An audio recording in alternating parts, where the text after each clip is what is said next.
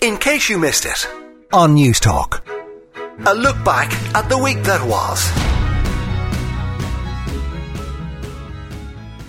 We residents of Ireland and we went to Edinburgh for the weekend. We flew back this morning and we weren't asked for any documentation.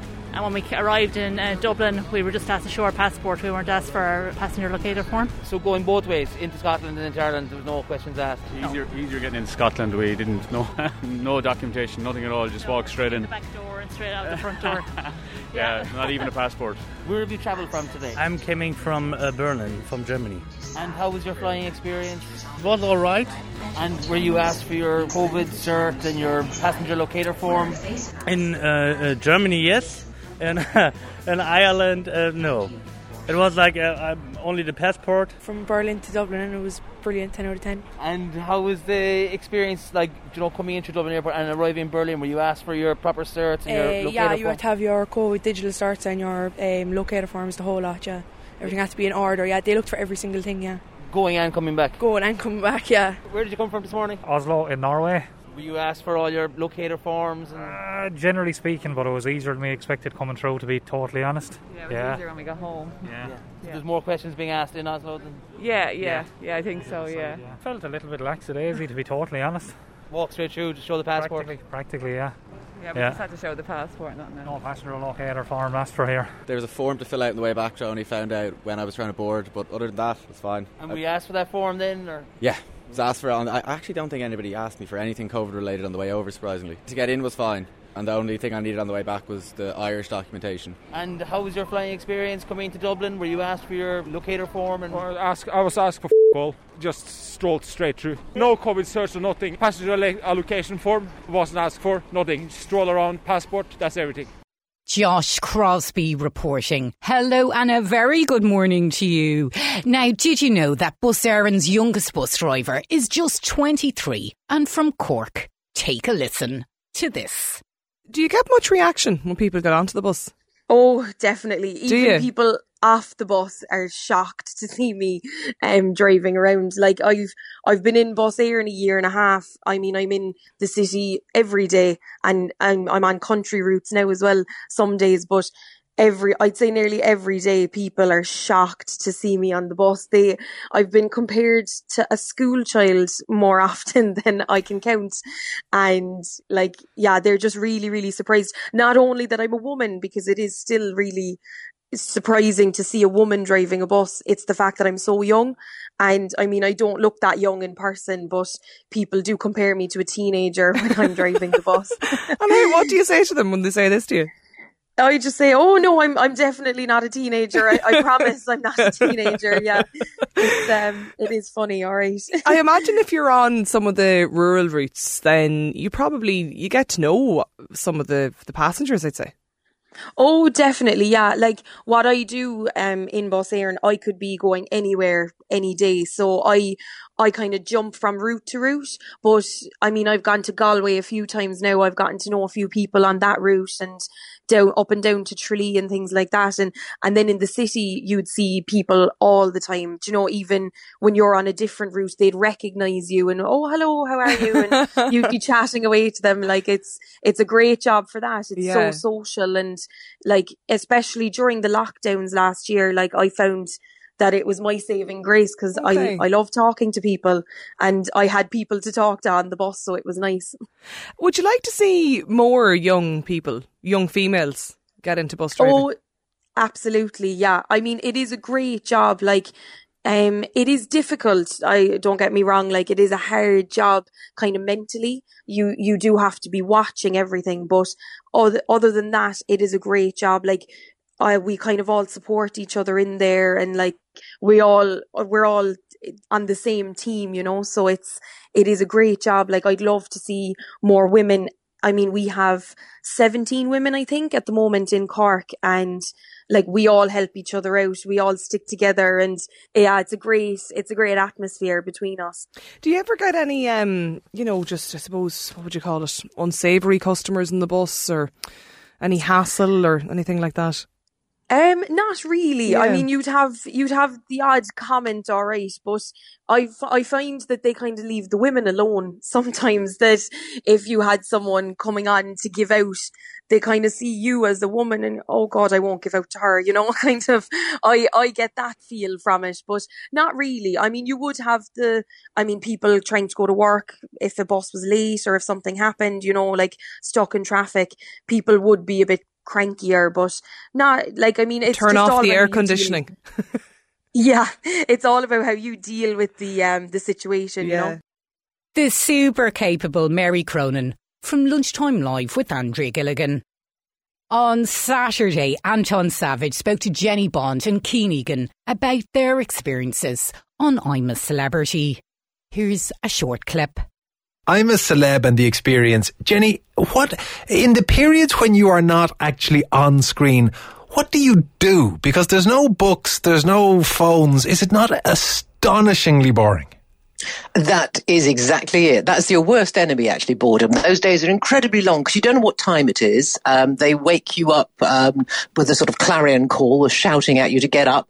Um, you've no idea what time it is, and you've got this long stretch till finally, and thankfully, they say you can go to bed, basically. But you know, we you you rely on your own invention. I'm sure Kian Kian's crowd did the same. We played stupid games. Katie Price, you know, Jordan as she was then, she opened a little massage parlor, which Peter Andre very much enjoyed. we did one another's hair, all that sort of stuff. Games, really. How much do you gossip? Because we, we got to see the Peter Andre, Katie Price uh, romance uh, unfold on our screens. Was that a big topic of conversation when you were in the jungle? Well, we could all see it happening. Yes, absolutely. And um, actually, Diane Modahl, she, the athlete, she was um, she was very frightened. She used to hate going to the loo in the middle of the night because she had used. I don't, I don't know. It was the same for Kian, but we had to tramp along a, a bank uh, with snakes and things, or there might be snakes, and get to this this ghastly little um, hole, which was a loo. Um, and so Diane was a bit frightened. So one night, we I said, "Look, uh, you don't have to sleep in that hammock anymore. You can have uh, you can have my bed, and Diane and I will share," which we did, top and tail. Uh, we shared the bed. And in the middle of the night, do you know what? We saw Peter get out of my bed, which I have vacated, and creep across to Katie's. I mean, it was outrageous. Kian, was there anything of that kind of romance in your experience? um, not really. First of all, I must say hello to Jenny. How are you, Jenny? Um, Very well. Hail the king. oh, thank you. Um, we didn't really have any romances blossoming. Joey Essex kind of started flirting with one girl in there for a little while, but it never really came to anything. Um, it kind of just it didn't really happen. I mean, I remember watching the the Katie and Peter thing go on uh, as a as watching the show as a fan uh, before I did it.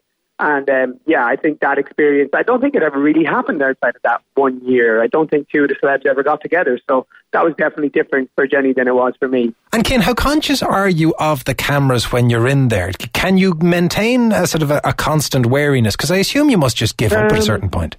You do to an extent. I think, you know, when you first go in, you're very aware. You start picking out where the cameras are hidden, you know, amongst the camp, you know, and then as time goes on, you go, oh, there's a camera there, there's a camera there. But then really, as time goes on, you do kind of forget about it. You just get on with everyday life.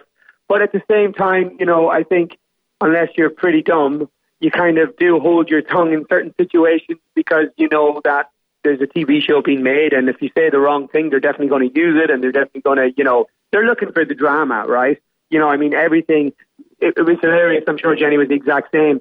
You, you'd come home when I came home and I watched it back myself. I was I was gobsmacked with what they showed and what they didn't show. Uh, you know, even more so what they didn't show. I think it was pretty obvious when we were in there. You know, if there was an argument in camp or if there was a dispute about something, that was the topic of of the show that evening. But you know, there were so many things that we did in there that just didn't exist on the TV show, and we were like, "Wow!" I was like, "How did they not show that? Why did they show that?" I'd be sitting explaining to my wife, you know, what actually happened throughout that day, that that scene that they showed happened. And it, but I suppose that's TV, isn't it? You know, that you're in there for 24 hours a day, and they're only making one hour of TV. What about the various different trials? Jenny, I might get your view on this first. You mentioned the, the needing to fill the time in some way. Do you end up almost looking forward to the prospect of eating kangaroo genital just to have something to do? you look forward to the prospect of getting out of camp, you know, because the the site uh, where the trials were um, in my day, anyway, you had to walk quite a long way through the jungle, as they call it, the rainforest, and it that was lovely. Um, and then, yes, it does break up the boredom because those trials take a fair bit of time by the time you set it up. I mean, I didn't enjoy particularly being buried underground in a coffin full of rats or eating. Well, in my day, everything was live, so live insects uh, wriggling around your mouth, you know, stick insects, um, crickets, um, and the fish eye. Oh, Ken, did you have to do the fish eye? Oh, I did. I had a exploded fish eye, yeah. ah, that was the worst. That was the I, worst. I, I unfortunately did have to eat parts of animals that were already dead and cooked, like a, a what was it, a, a pig's anus, um, a pig's penis. Um, you know, I, I unfortunately went down that road. But oddly enough, they were Jenny. You probably didn't, if you didn't have that experience, they were almost easier than the live creatures because I did also have to eat live cockroaches. Um, they were almost easier because really they were just chewy dead meat, you know. Um, and you just kind of chew down on it for a few seconds and then just get it down the hole. Whereas when you put the fish eye in your mouth and you chew down on it and it pops, and you can feel everything in your mouth explode. But did you didn't you enjoy the hill of what's it called the hill of hell where your the water cannons are fired at you at the end? Wasn't that fun? Oh, that was amazing. That was amazing. Yeah, yeah, they changed what the, the Cyclops they, they called they called Yeah, it the year that's I did it. that's right. That was great fun. Yeah, because that's the only time you do it as a team, really, as well, isn't it? You do a challenge as a team, and you um, you know, there, was, there was five the year I did it when we did the Cyclops, and you know, we all had to get to the top, and then the big water cannon comes. I mean, fantastic memories, to be honest, Anton. I'm sure you're the same, Jenny. You know, I mean, it, it, it is something that you look back on in life and go, wow, I really did that. That was such a, a, an amazing experience, such a unique experience as well, because, you know, we can all go off and live in the rainforest for, well, it would be pretty difficult to go off and live in that rainforest for three and a half weeks on your own. But, you know, to actually experience that and to know that you're safe, to know that you're being looked after, to do it with people that you've never met before and, and make really great memories with those people. I mean, it genuinely is. I'm sure you probably feel the same, Jenny. It genuinely is an amazing experience. Jenny Bond and Kian Egan from The Anton Savage Show. What are the most common problems that you hear from parents uh, about homework and their children, shall we say, politely declining? politely declining. That's that's an interesting way of putting it. Um, the eh, look, the the age we're living in now at the moment, it is different from when me or you were were in primary school. Um, devices, uh, tablets, smartphones, television. It's become a, bi- a big problem for parents. Um, that's why one of the one of the piece of advice that we would always give to parents is ditch the devices until the homework is done. Have them locked away. Um, it's look, me and you both know that it's. It's uh, very tempting to pick up your own phone and have a look. So you can imagine for, for a child how tempting it is to, to pick something up and then before you know it, half an hour has gone by and you've got no homework done. Yeah, and when should they do it? Because I know my my um, good lady wife uh, is very very strong on the kids getting the homework done when they come in the door. Give them a few minutes to decompress, but get it done early so you don't have to worry about it later. Is is is that the best way to do it? Absolutely. I'm sure this isn't the first time this has happened, but your wife is 100% correct with that.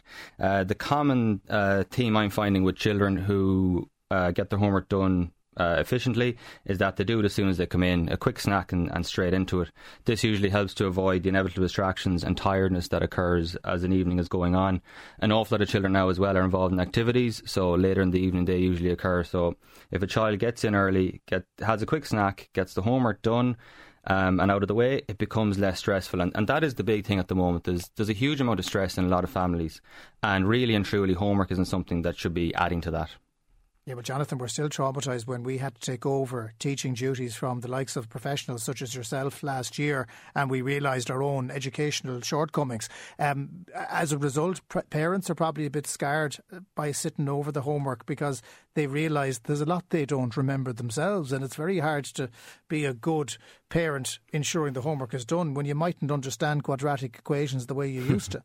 Absolutely, um, and it's something that I think I think it can, with, with homework as well. One of the one of the things about relieving the stress that parents feel is understanding your role, and your role there is to support your child, encourage your child. You know, your your role is not to teach new topics. the The idea of homework is that it's revision for uh, from the whatever's been done during the day. If there comes a point where you know it's just you're getting to the you're getting to the stage where uh, too much time has been taken, um, then the best thing that at that point to do is to, to wave the white flag, stick a note in the teacher in the in the diary for the teacher to read. It's much it's much more beneficial long term if the teacher is aware that the child is having difficulty as opposed to just getting something done for the sake of it and moving on. We, we have to look at this as, as, as a long term solution. Even when we think about recovering from COVID as regards the, the children's, not, not only their well being, but their their academic development, schools are looking at that as a long term process. It's not going to be fixed overnight. We are looking at revising topics quite a lot more over the coming year as opposed to jumping straight on. So parents need to give themselves a break as well. I mean, we've, we've been through a very, very difficult time. Um, I can only speak from my own experience in, in Walkinstown, but the parents there have done an absolutely amazing job. And I do feel that parents are putting themselves under a lot of pressure. It's um, it's something that really came out there last year, and we had a uh, we had a very good talk by Fiona Foreman on children's well-being. And for me, as a school principal, it was a big eye opener to see how much pressure parents are putting themselves under. Um, so I would hope with things like homework that understanding your role as a parent is there to support, not to teach new topics. Generally, your ch- your children are going to are going to catch up. It just may take a little bit of time. Where should the homework be done? Because there are different locations in the house, and children know children are sneaky. They know where to hide. I mean, children are really good at hiding. It, it's it's one of their pastimes. Um, where should the homework be done so the parent can keep an eye on it? Fortunately, in, in my own school in in, uh, in Assumption, we don't we don't have sneaky children. They're all they're all very honest. But uh, I'm sure that for the I'm sure for the, those who do have sneaky children out there, the the one commonality I found from speaking to the pupils themselves is the pupils who have a set place in their home to do their homework every evening at the same time where a pencil case is available so they're not wasting time going to get get get um, their own resources those children seem to have a better experience with homework. Now, unfortunately, the way society is and the way people's living arrangements are, that's not always possible. So it's not the end of the world if you don't have a space like that. But if you can keep it consistent, maybe use local libraries if that's if that's a possibility. And uh, hopefully, in the next few months, things like homework clubs will become uh, will be opening up more, and that's another another option. But generally, a, a consistent space is is important. Some smart tips from teacher Jonathan Hanley from The Pat Kenny Show. I C U M I. In case you missed it. On News Talk. I work, but like all my money mostly goes to rent, and then I have maybe like a ten or twenty euro for food, and like my parents we would qualify for SUSI.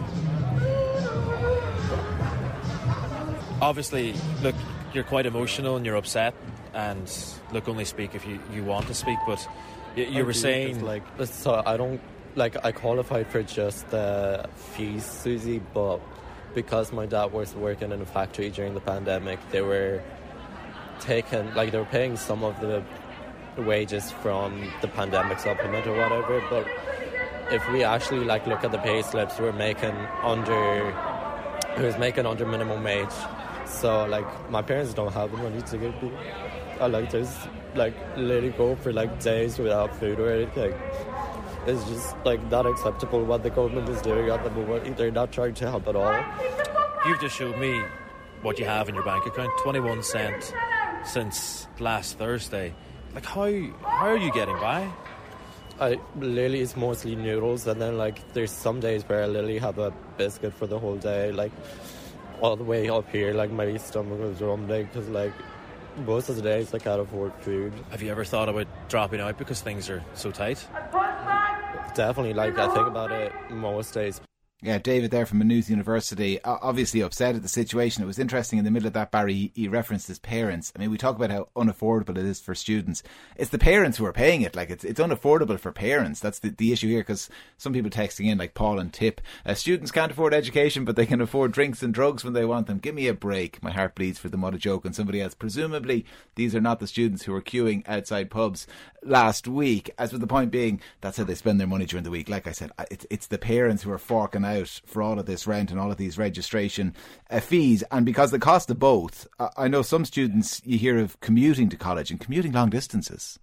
Yeah, that's very common. I actually spoke to a student a few weeks ago for a report I did in student accommodation, and they told me they were driving from Letterkenny in County Donegal to DCU in Dublin five times a week. That's a six hour round trip a Sorry, day. up and down Monday to Friday. Up and down Monday to Friday. Now, some days they may be sleeping on a friend's couch, but most days they're driving up and down. They have a part time job in Donegal as well. So, like a six hour drive, that's like I drive for this job. That's a that's a lot of driving a day. I wouldn't want to be doing it. How much does it costing them in fuel? And yeah, well, the cost of petrol and diesel. I saw today that diesel prices have increased by twenty eight percent, and petrol prices twenty seven percent in the past year. So, if you're a student driving to college, you'll definitely be hitting the pocket there as well. While other students are having to get public transport to get to college, which again is expensive here. And I spoke to these three students from County Meath who are all commuting to DCU. Personally, I'm not able to afford accommodation. I come from like a large family, so um, I travel 90 minutes every day to get up here and back. So how much are you paying um, in travel costs? About 70 euro a week to get up and down. And like some days it's only for one class, and you spend 20 euro getting up and down for a 40 minute lecture. How tough is it to, to get by as a student? Uh, it's quite difficult, especially when you work um, only part time at the weekends when you can. Um, my bank isn't doing too great at the moment. Uh, I'm living at the home at home at the minute, um, which I'm very lucky to do. I honestly don't know how people are living in accommodation and trying to support themselves at the same time. Like I, I know at least one girl in my course who's actually homeless at the minute and still trying to get into college. Um, like for example, I'm I couldn't I can't see myself working more than ten hours a week, and I you need to, at least thirty hours a week to be able to support yourself. Um, so it's impossible for people who can't have financial support from their parents. When I was looking at college, I didn't even think about accommodation because I instantly knew like I can't afford it. Even later on in life, there's no way I'd be able to move up to Dublin. But especially as a student with the high cost, there's no way you can afford. Well, me personally, I definitely couldn't afford accommodation. I'm travelling every day, uh, so that's a 40 minute bus journey to and from college every day. I spend kind of 40 to 50 euros a week, and then college fees are 70 euros a week. Um, and that's on a loan, that's not money I just have, so that's money I am paying back. Uh, I work at the weekends, so I work 12 hour shifts on the weekends and they are late nights, so the social life aspect of the weekend is completely gone for me because I have to work, so I can't imagine what it must be like for students who are also paying accommodation costs on top of that as well. Barry White reporting for the Hard Shoulder with Kieran Cuddihy. On Saturday, John Fardy spoke to Benedict Cumberbatch for screen time. Here's a short clip. Your character is fascinating, and despite sycophancy or not, you play him brilliantly.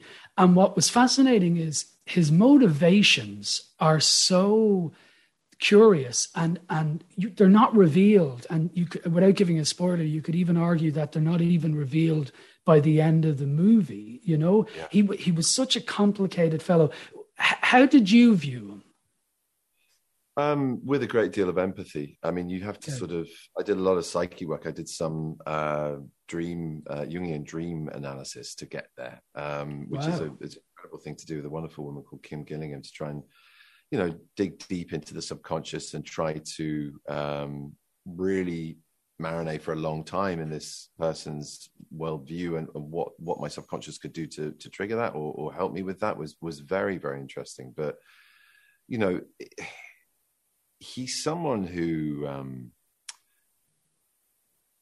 it's partly a testament to how brilliant Jane is as a as a narrative um, mm. storyteller. You know, both as a writer and a director, that she could display his more abhorrent and angry nature to begin with in the film, and then slowly, slowly, layer after layer, reveal who he really is, and still yeah. hold you without yeah. being completely repulsed by his behavior in the process. Um, to a point where you absolutely understand who he is as he starts to open up and uh, you know truths about him are revealed um, again i feel like i'm speaking in code because obviously out of respect yeah, for the work sure too much away but um, i uh, I relish that. I mean, you know, the, the, the, great gift, I guess, of any kind of screen acting is this this idea of holding a secret within or a subtext within yeah.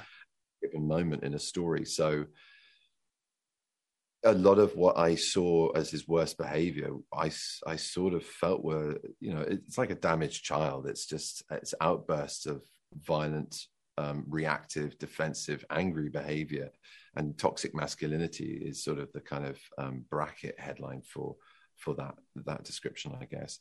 Um, and understanding what the fuel that behind all that behavior, what was motivating it was it's it's one of the rare moments where you have an incredible blueprint to work with, both in Jane's script and also Thomas Savage's novel, which obviously has the ability to dance around in in, in terms of time and give you mm-hmm. huge backstories and insights into um, the present tense drama. Um, and I really fell for him, and I think Jane and I both. In fact, the whole everyone did it. You know, this idea of trying to reveal uh, this tortured soul and what was at the root of um, who he was. Really rich, rich canvas to play with, and uh, a dreamy kind of um, list of ingredients and, and motivations to work with as an actor. Really it, wonderful. Yeah, the, the, you mentioned Jungian dream analysis, which is fascinating. We could go down a whole rabbit hole there, but like in terms of the other stuff you did, you learned the banjo. Apparently, you were waltzing with Jesse Plemons. So you know, I don't want to say it was Marlon Brando stuff, but it was like there was a huge amount of preparation went into this. Yeah, which began almost a year before. And I, I, I went to Montana and I, I rode horses on ranches. I steered cattle. Um, I wow. was at um, two branding events. So I, I, you know, got used to what that was about: branding cattle, inoculating them, and castrating them. And that's that's pretty hands-on stuff. Yeah, uh, banjo playing, whittling. Uh, what else? Whistling. Benedict Cumberbatch from Screen Time with John Fardy. And of course, you can tune into John every Saturday evening from 6 till 7. On Sunday, Hidden Histories explored the Monaghan Soviet. And uh, it's quite the story. Here's author and historian Donal Fallon. Now, before the so-called Soviet was declared, uh, I suppose it's probably safe to assume that this, you know, it's not something that happens overnight. People just don't wake up on a sort of a gloomy Sunday morning and just go, you know what, let's just declare this a Soviet today. Like, you presume that there has to be some trouble brewing there for a while first. And it took a long, long time, but uh, eventually two historians got down to the business of, of, of telling this story, you know, chronologically as it happened and explaining how it happened. Ciarán Mulholland and, and, and Anton McCabe.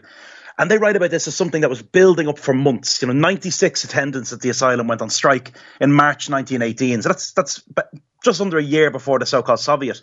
Uh, and they won a war bonus of four shillings and union recognition, which, which which were big achievements. But things kind of remained tense. There were more demands, and going into 1919, it kind of seemed like this thing was going to a head, like there could be a, a significant strike.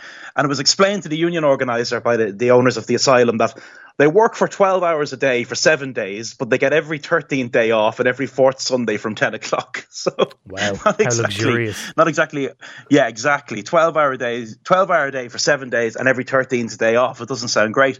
But the union organizer for the asylum workers was a guy called Peadar O'Donnell, uh, incredible life. Later, a, a distinguished novelist, magazine editor, literary critic, more besides. He came from Dungloe and the Rosses of Donegal. And at this point, he's, he's kind of an up and coming figure. He's a young rookie trade union official, a former school teacher, but he has incredible charisma. And when he arrives at the asylum, the, the workers put so much faith in him that they decide on the 24th of January 1919 uh, that they're going to seize the building. So this had never happened before. And even in, in our own living memory in recent years, I can think of so many examples of this from Debenhams to Waterford Crystal. It's now quite a common tactic that when there's a dispute and workers are worried, they, they grab the site. But this kind of thing had never happened in Ireland before. Uh, and I suppose it's worth bearing in mind too that this sort of thing had happened when, when land and, and property was not as infinitely valuable as it is now. So you can understand now if workers have an issue that basically you seize or you commandeer the thing which is most valuable, which is the site that it's actually on. Maybe not so much uh, back in 1919. Um, some of the demands of the workers when they're declaring the Soviet it might surprise us now, and maybe this is coloured by the fact that they worked uh, 12 days in a row anyway for 12 days at a stretch. The reduced working week that they were demanding was still 56 hours. Yeah, which is which is extraordinary, isn't it? And I mean, it seems that the place actually functioned quite well. Even the management of the asylum had to admit that to, to, some extent the place was functioning maybe better than it did normally. And Mulholland and McCabe they write about how uh, one guy who was quote spreading defeatism was locked in a padded cell. So that was wow. unfortunate for the worker. But there's 125 policemen kind of mobilised outside this asylum with a red flag flying over it. They'd never seen anything like this before either. They weren't entirely sure uh, what to do, and and the report reports that end up in the American papers are brilliant. I mean, one one uh, U.S. paper tells their readers, "Madmen armed with iron bars have joined striking attendants at the Monaghan Lunatic Asylum and are helping them to beat off the attacks of policemen." But in truth, there's no such violence. And actually, what, what the historians who've looked at this in detail have found is there's evidence like they were playing football against the police during the day. the police would just gather around the asylum, look at the red flag in the breeze. They'd play a game of football with the lads, and it just kind of no one was really entirely sure how this thing uh, was going was going to play out. But in the states, the journalists managed, managed to make it perhaps a lot more exciting. Uh, what does the uh, place? Than, than what does the place look like when it's declared a Soviet? Does it have any kind of outward external indications that anything is sort of different about it? Peadar O'Donnell orders the kind of barricading of the windows and the doors, uh, and then the red flag in the breeze is is, is the big thing. okay. But there's also some accounts that the, the workers themselves, some of the, the, the international press claim that the workers change into what's called the inmates uniform, so they they kind of look like they could be the patients uh, in case the place is, is, is actually stormed. So like mismatched pajamas and the likes. well, you know, each to their own. Um, to the surprise of many, this kind of this bold experiment in like declaring things to be the property of the worker and demanding for for better rights, it all seems to work out pretty okay they seized the asylum on the 24th of January, and by the 4th of, of, of February, uh, they returned to work. They'd won their demands, and they even hosted a, a, victory dance, which at the time is a big thing in, in kind of Irish society. You know, the idea of, of, of gathering the village for a dance. And the kind of manner in which it ended is interesting. There's the intervention of local clergy. I have to imagine that you know the clergy were probably less enthused by a red flag flying over the local asylum than, yeah. than most people. But the victories are real. I mean, they win a reduced work week, 56. I imagine celebrating a 56 hour work week, uh, a pay rise across gender lines, which is really interesting. You know, the same pay increase for men and women, and a big one: the right of married people to return home after their shifts ended. I mean, there had been a time when it was common for workers to stay uh, in their workplace and to, to kind of live there in abodes. Mm. They won the right to go home when, when the working day was over. So these were these were quite significant uh, victories. What an interesting story. Author and historian Donal Fallon from Hidden Histories on On the Record with Gavin Reilly. And of course, you can tune into Gavin every Sunday morning from 11 till 1. Now, this week, Newstalk launched its new true crime series, Inside the Crime. Here's Frank Greaney.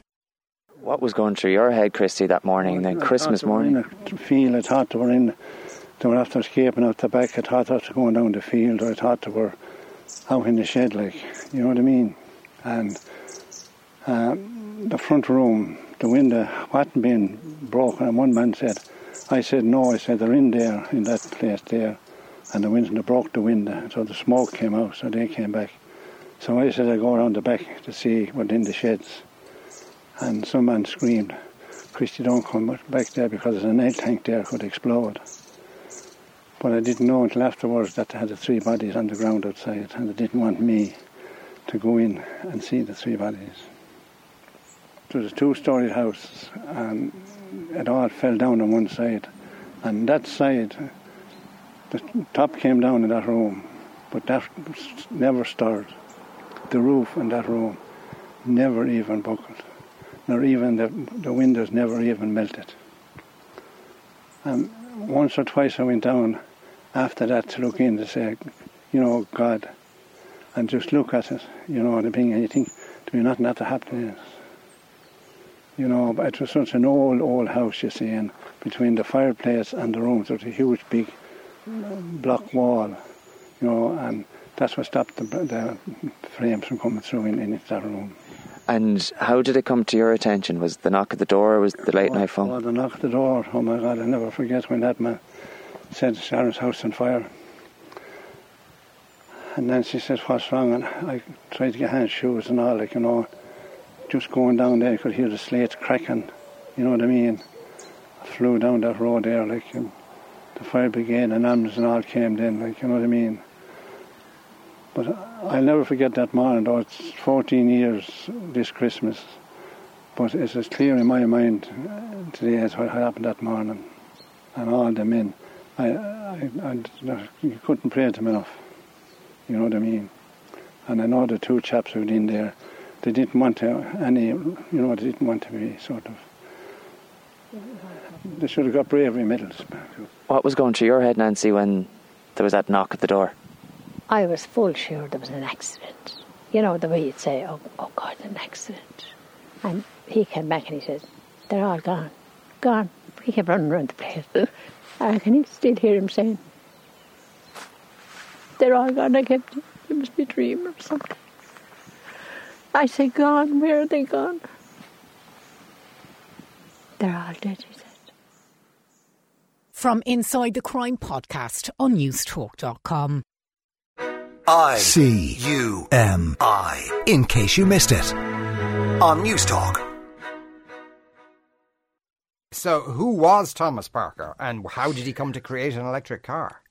Thomas Parker is sadly too forgotten. Um, he was a really influential electrical engineer. He was responsible for electrifying the London Underground, the tube system. Um, so when he uh, used these rechargeable lead acid batteries that he had created to power a small vehicle. Now, I, I did tweet a photograph of this earlier, Sean, because it's interesting. I, I would describe it as a horseless carriage. Um, mm. And that's what that's what cars were called uh, when they first went on the on the streets. When they were first seen, they were called horseless carriages, and they really did look like that. So his car of 1884 it was open topped. Um, it had a steering wheel at the front. It could carry passengers, uh, two or three passengers in the back seat.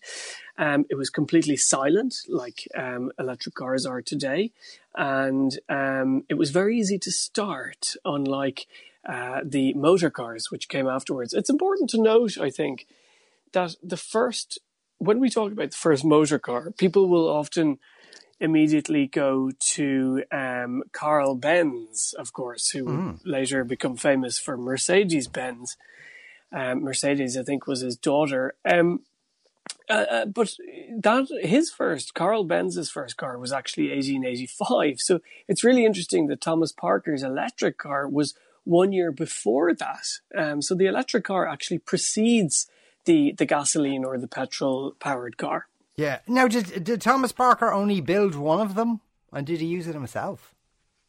Yeah, I think that's important to note. Um, this car was capable of mass manufacture, but it wasn't put into mass manufacture. However, the model that he built, he did use himself for 14 years. He commuted from his home in Wolverhampton into work every day using this electric car in the 1880s and 1890s, which is extraordinary um, to think. It's sort of like um, Back to the Future in a way. Um, it's mm. incredible and surprising, I would imagine, to many people that this level of technology, which we still consider very contemporary and very new, that it was um, that it was happening in the late 19th century this, uh, as well. And by the same token, the first motorized cabs in or in London at least were electric. And New York, Sean. Um, ah. It's extraordinary to think that in 1899, at the very turn of the century, 90% of the taxis in New York City were electric. New York City, a city which is so synonymous, the streetscape, with those famous yellow taxis, 90% of those were electric over 120 years ago.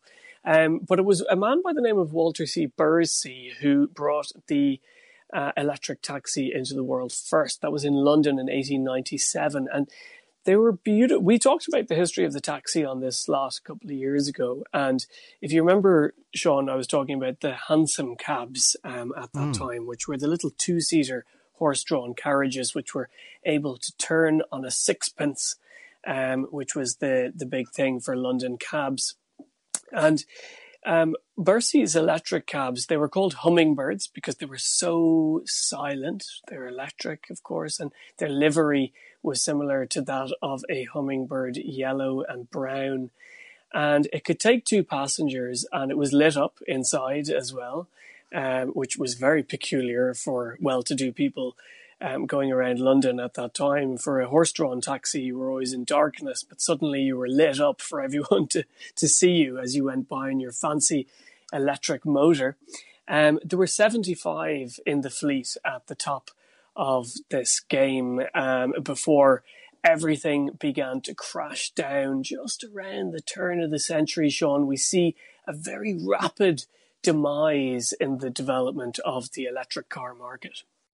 Some fascinating facts there from Simon Tierney from Stuff That Changed the World. On Thursday, the Hard Shoulder explored the legalisation of cannabis for MS sufferers. And does does your husband's neurologist does he know that you're growing your yeah. own? Well, he doesn't know I'm growing my own, but he knows he smokes it. And what It's does on he his medical records.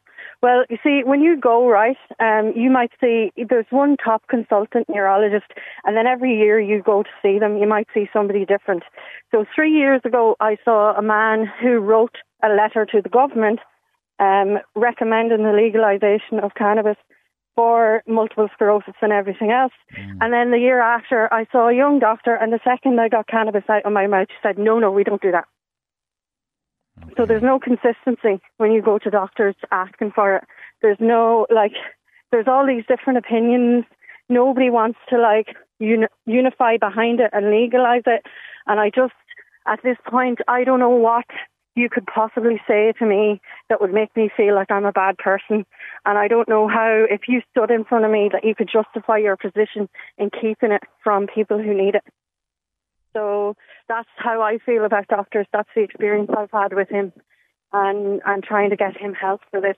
And it damages it damages your faith in society, in other people, hmm. and in doctors. Like if they, if you know for definite that what you're telling that what you're telling them is the truth, and that they aren't informed enough to know it.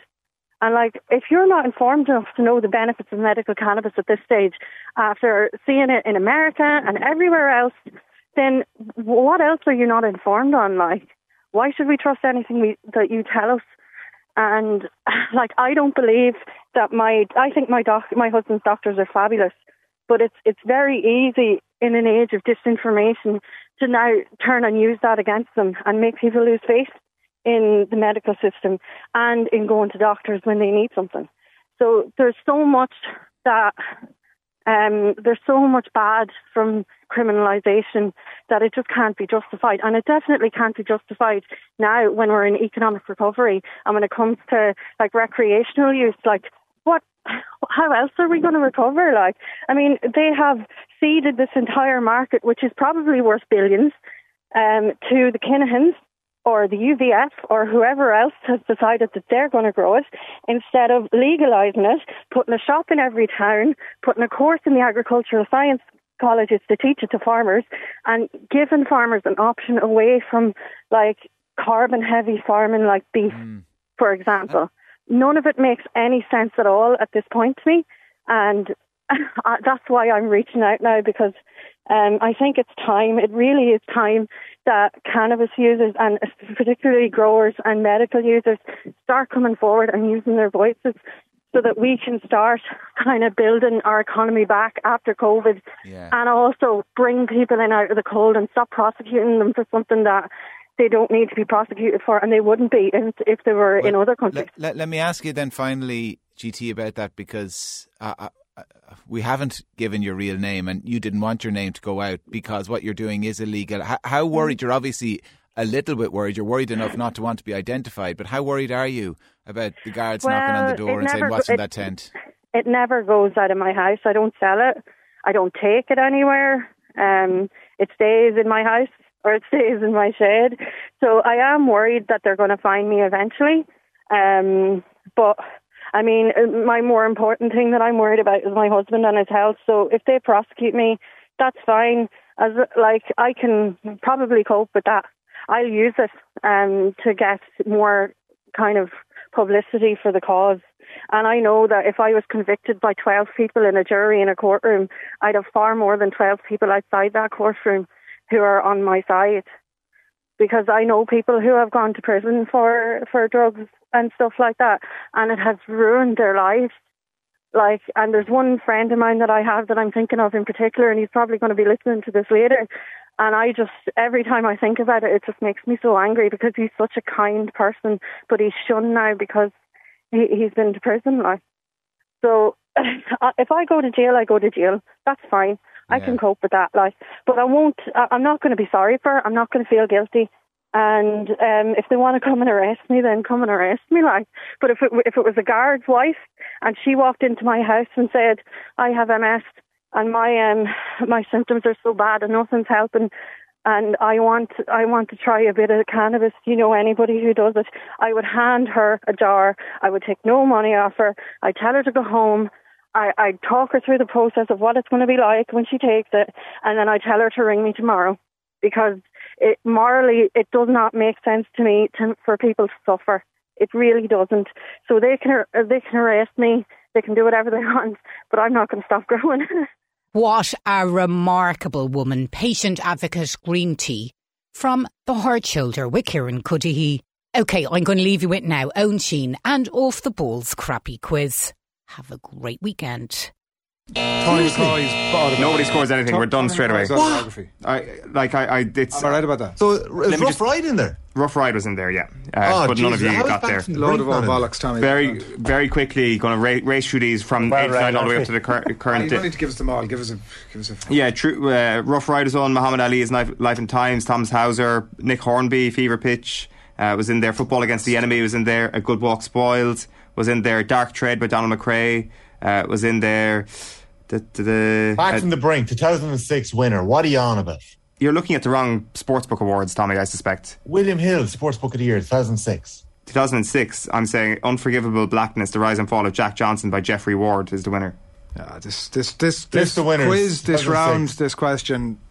William Hill, Irish Sportsbook Are of we Year. talking about Irish sports books, lads? No, we're not. We're talking about the, the Oh! William Hill Sportsbook Owen of the Year. already knows he's, he's on The- shaky ground. the there. William You're Hill joking. But You and I were Owen, both in there, that's- Tommy. We both. Tommy- got- You're joking, Owen. We should Tommy- both get a point. Tommy, You never we- said Irish. You never. Yeah, I didn't say been- Irish. It would have been specified. That's, that's that the whole was point. Irish. I didn't say Irish. I, the the William Hill Sportsbook of the Year is the UK one, which Irish books have entered and won in the past. It is it is the, the peak of the, the sports book industry awards. And uh, Tommy and myself should have got a point there. Anyway. no, you shouldn't. It was just it was an unforgivable uh, lack of, of that one of knowledge books? of your own subject. Uh, round four is the fun free magic number round. Contestants get What's three points for getting the number exactly right. It's Phil two, Tommy one, Adrian nil. If no one manages that, the nearest contestant who doesn't cut bus gets two points. The second closest gets one point. I can only accept the answer that's written on your paper, and I'm also going to have to ask for your pens once the music ends. So if you don't mind, give us the following number: the number of managers that have already lost their jobs this Premier League season, plus the number of senior goals Chiedozie Ogbene has scored for the Republic of Ireland, plus the number of goals the Republic of Ireland conceded in their 2022 World Cup qualification campaign, plus the number of drivers' championships won by Lewis Hamilton so far in his career. Your 30 seconds expire when Sinatra sings Bright Shiny Beads. So, the number of Premier League managers that have already lost their job this season, plus the number of senior goals Ogbene has scored for Ireland, the number of goals Ireland conceded in their World Cup qualification campaign, and how many Formula One Drivers' Championships has Lewis Hamilton won? Add them all up. What do you get? Bubbles, bangles, bright Tommy, we'll go to you first here. 20. 20. Phil. 22. 22. Adrian. 28. 28. The answer is 22. Phil Egan. Three points. That's kind of. That's how he does it, you know. That's how he does it. Uh, take us through this, Phil. The number of managers that have lost their jobs in the Premier League? Five. Five. Munoz, Bruce, Oh. Nuno, Farke, Smith. Ogbene scored how many goals? Two. Yeah. How many goals did Ireland concede? Eight. And Eight. Lewis Hamilton? Seven. Seven. There you go, 22. Phil Egan on five, Tommy on one, Adrian on nil. This is a story as old as time. I C U M I. In case you missed it. On News Talk